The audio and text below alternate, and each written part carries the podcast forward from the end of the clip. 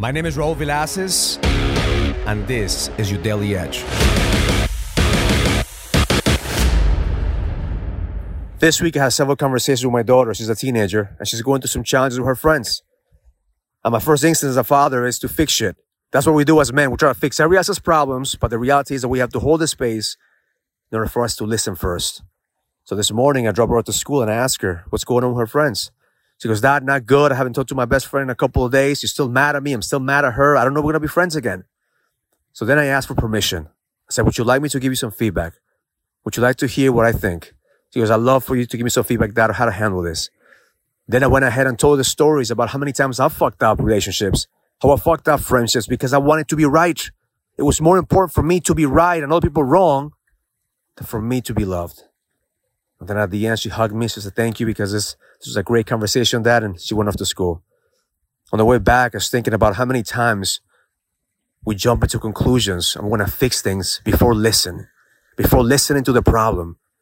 So I want you to follow these three steps in order for you to connect with your employees, connect with your customers, connect with your family. Number one is listen. Before you open up your mouth and you want to fix shit, listen. And the second is ask for permission.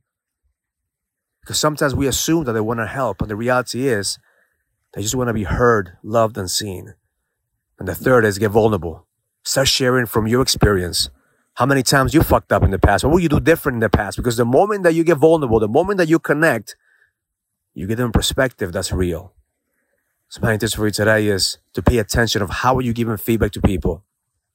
Are you just telling them what to do? Are you trying to fix everybody else's problems? Are you really listening to what they're really saying? Are you asking for permission before you give them your perspective?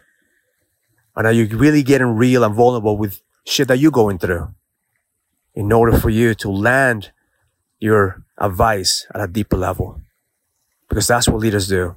We connect, we guide, we give people choices. It's not about what's right or what's wrong for you. Is how can they find their own path? Especially if you have employees, especially if you have customers, especially if you have a family member that depends on your leadership. You have to hold the space to listen, to ask for permission, and to guide them. Because your way may not be the right way, or your way may not be their way. But at the end, if you hold the space for them, they'll learn through their own experience. And you'll be able to hold your perspective at a deeper level when you get vulnerable and real the shit that you're going through. So lead with intention. That's the message for today. Don't try to fix everything. Your job is to lead. Because at the end of the day, that's what you're born to do. It's time for you to go to the next level. Have an amazing day. Learn it, live it, experience it. Love life. If you're a businessman, are you ready to lead?